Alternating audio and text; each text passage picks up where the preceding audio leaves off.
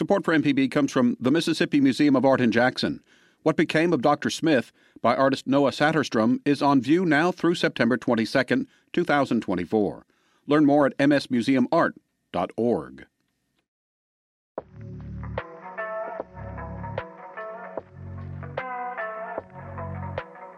Hi, everybody. I'm Catherine Pierce, and I'm the Poet Laureate for the state of Mississippi. Welcome to the Mississippi Poetry Podcast, a podcast where poetry comes alive for listeners. Around the country and the world, poets are writing right now and creating vibrant, important poems that enlighten, entertain, challenge, and comfort. Some of these incredible poets have roots right here in Mississippi. Each episode of the Mississippi Poetry Podcast will feature a different poet with Mississippi connections. We'll hear a poem, learn about how it was written, and chat a bit about poetry and beyond. I'm so glad to have James Dixon on the podcast today. James Dixon is a poet and high school teacher. Now in his 22nd year of teaching high school English in Mississippi, he lives in Jackson with his wife, their son, and a small menagerie of animals. His debut collection, Some Sweet Vandal, was published by Kelsay Books this May, and he once ate $50 worth of food at Waffle House on a dare. So, Jamie, thank you so much for coming on the podcast and talking poems with me today. Oh, absolutely. Thanks for having me. Uh, I'm, I'm always excited to, to talk about poetry. Oh, my pleasure. So, I usually ask a sort of random non poetry question to start us off, but I was intrigued by the last line of your bio. And so I feel like that's what I need to know more about. Because I mean, if I'm if I'm correct, if I remember my Waffle House experiences accurately, fifty dollars is a lot of Waffle House food. It is. And get you a lot of Waffle House. So I have two questions. What was the most delicious part of that $50 Waffle House meal? And at what point did you take a bite of something and think, maybe this was too much? Oh, okay. So uh, I'm going to answer those in reverse order. When the when the bet started, when the, when the gag started, my college roommate and I and two of his fraternity brothers were the only customers in the Waffle House at Northside Drive in Jackson. Um, and I'm going plate for plate for a while uh, until the the pork chops showed up, and that that really pumped the brakes, uh, among other things that occurred. Uh, uh so yeah, the the the, the pork chops definitely. Um, I was surprised to learn that uh, you can order a green salad at Waffle House. Oh, I did not know that. I, I, I did not either. Right? Yeah. So so uh, illumination abounds. Um, most of the salads have probably been there since the Carter administration, but you know whatever. Um, the the grilled chicken sandwich was the surprise. Okay. I was, I was not expecting. It was really well seasoned. It wasn't dry. Um, it it it was a, a nice nice counter to the pork chops. All right. Okay. Good to know. All right. Well, thank you. I feel like this is this is useful information, you know, for everybody. So yeah, yeah, yeah. All right. So thank you for that. So what are you going to be reading for us today? Maybe you can set up this poem for just a minute and then go ahead and, and read it for us. Gotcha. All right. So I'm going to be reading the the first poem uh, from my book uh, titled Kokopelli. Uh, was the title of the poem the Hopi uh, Native American tribe uh, had a, a deity uh, uh called the Kokopelli, who was in charge of uh, crops, uh, a couple of other things. But, but, another thing the Kokopelli was in charge of was harmless mischief. and I've always loved that that designation, right? Um, and since I've been teaching high school English for 22 years, uh, I cannot think of a better avatar for high school students than a deity in charge of harmless mischief. Uh, I just love the playfulness of it.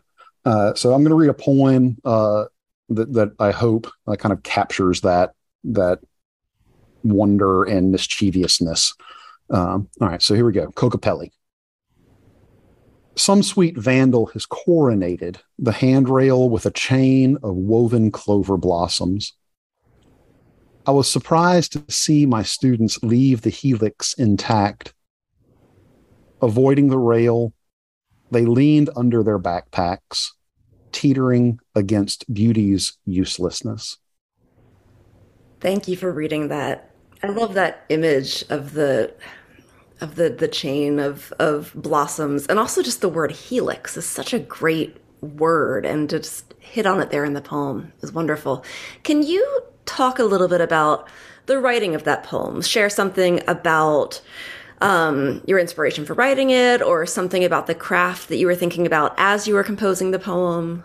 Sure. So it's it's based on true events. Uh, at a school that I taught at prior to the one that I'm I'm here now, there was a great big staircase uh, coming up from the Commons area, and and one day I, I walked out during my planning period uh, to go run some copies, and I saw this chain of clover blossoms, you know, wrapping its way, spiraling its way up the staircase, and I immediately thought only a student could have done this, right?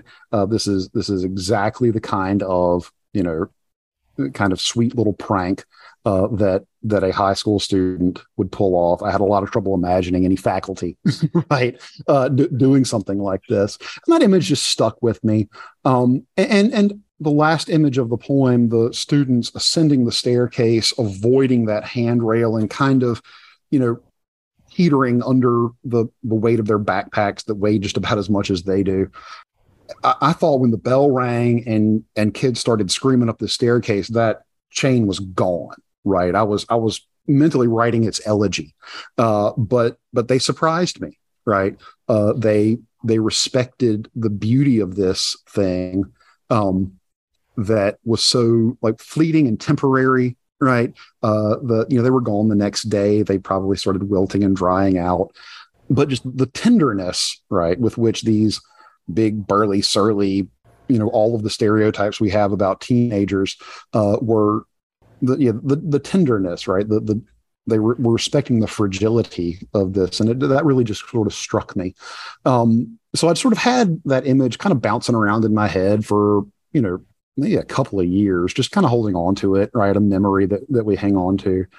Uh, and then I don't have no idea where I picked up uh, the idea of the the Kokopelli. Uh, I was reading something, and that came up, and my brain just instantly mashed those two things together. I was reminded of, you know, I think the the, the key phrase "harmless mischief" made me think of the clover chain, and I went, "That's it. That's that's that's where I'm going with this."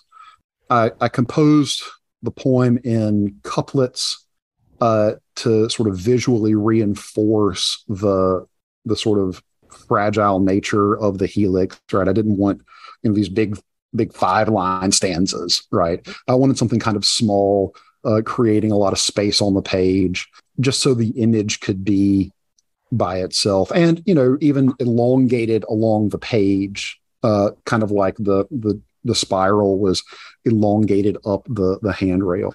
Yeah, so it kind of visually enacts what you're talking about there. Yeah.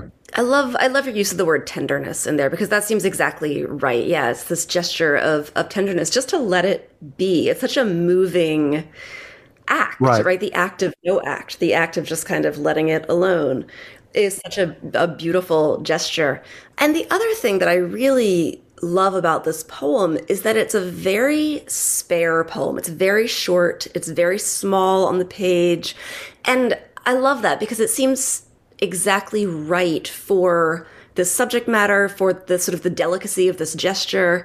Um, I think that I could see a poet being tempted to write, you know, this big long poem about this whole idea and really explaining it and sort of diving into all these different aspects of it and but I love that the poem resists that and allows it to be this really sort of pure meditation on this moment. And it kind of trusts the reader and itself the poem trusts itself to say here's here's what matters. Here it is and i'm giving this to you and now you can read it and you can have this too so i just i love this poem i think it's a beautiful poem so thank you for sharing that and talking about it. Oh, absolutely. No, the the the spareness is is something that I that I I personally try to strive for. I I love haiku poets. Uh, you know, Basho and Issa, right? They they they just give you, you know, this these tiny little chunks of things that are just so big, you know, and and I, I admire that so much, and I try and emulate it whenever I can. Well, I think it's definitely coming through in that poem. So what then you're talking about things that you try to emulate as a writer that kind of gets us into the next question i have for you which is what is a piece of advice that you would give to poets who are starting out or to poets who are already writing poems but want to do more of it or find a new way into it so I'll, I'll, kind of circle back to, to what i just said uh, beg borrow and steal uh, imitate imitate imitate you know when you go shopping for clothes you try on different clothes and if they don't fit you don't buy them uh, same thing uh, with with writing styles. Um, I love reading uh, long, rambling poems. Um, I cannot write those. You know, uh, you know, John Milton or C.D. Wright, even right. Like I, I love reading. You know these weirdo connections and and you know what's going to happen next. Um, and I've tried writing those and failed spectacularly right? I mean, just really amazing uh, how stunningly mediocre uh, my attempts at, at at that type of writing was. So when I found poets who were were getting there a lot quicker, right? Uh, you know, again, the, the, the haiku poets. Um, you know, I'm thinking of some of like you know James Wright's later work. Uh, you know, just real mm-hmm. dense. Uh, you know, the fewer words, the better right? Um, I started writing like them, uh, and that, like like a good pair of jeans or a pair of shoes, it just it just fit me. It felt good in my bones, and I thought, okay, uh, I'm going to trust this feeling, and I'm going to continue to try and do this. Uh, I remember um, Mary Karr posted on one of her social media feeds the picture of the computer keyboard she used when she wrote, uh, I think, lit, and the the the backspace key had been used so much that it had broken off. you know, and, and that that really stuck with me, right? Like, you know, for some people, revising is going through and adding and changing. Uh, but for other people, and I'm raising my hand here, uh, it's it's taken a not an axe, but but a, some surgical scalpel right? You know, and and whittling it away. Uh, you know, Michelangelo said that you know the, and I'm by no means comparing myself to Michelangelo, but he said the you know the sculpture the sculpture's in the marble. I just got to get rid of the extra to find it. And you know, for me, like for for for Jamie, that's the revision process. Uh, I, I overwrite, uh, and then and then I wear that that backspace key out until I'm kind of distilling it down to the its its spare, most refined uh, thing.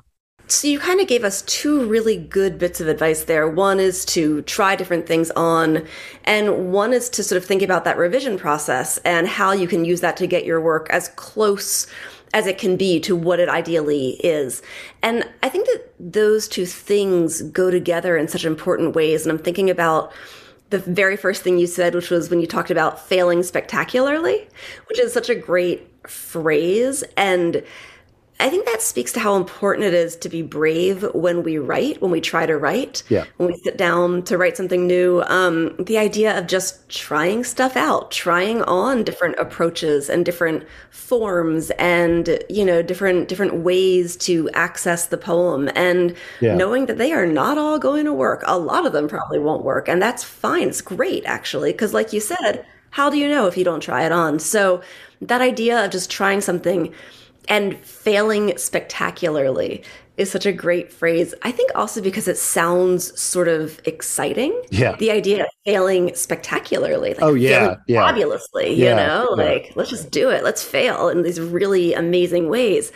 Um, it's like, you know, go big or go home kind of thing. And I, I like that. I love that with poetry. Just try something out. And what's the worst that happens, right?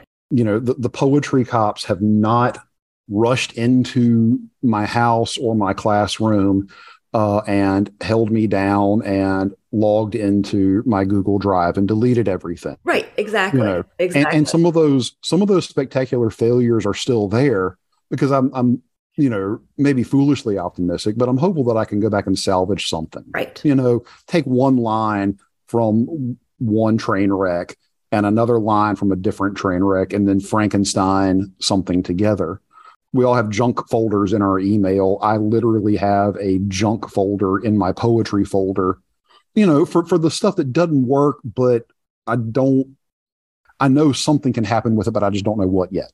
Right. But you hold on to it because yeah. it might become yeah. something later. I think I mean that's I've also I've also used that verb to Frankenstein poems together. I've also talked about Frankensteining poems before. And you're right. I mean if you have a line that you like, it may not fit in a certain poem, but that doesn't mean it won't fit in some future poem. You just kind of hold on to it and bide your time and it might work out somewhere else. So yeah, well, thank you. I, I agree with all of that. So, one more question for you, which is where can we find more of your work if we'd like to read some more poems by you? Um, here's the same look, shameless self promotion. Uh, the book "Some Sweet Vandal" uh, is available uh, at you know local local bookstores. Uh, you can get it at uh, from Amazon or from Kelsay Books. Uh, it's K E L S A Y Books, direct from the publisher.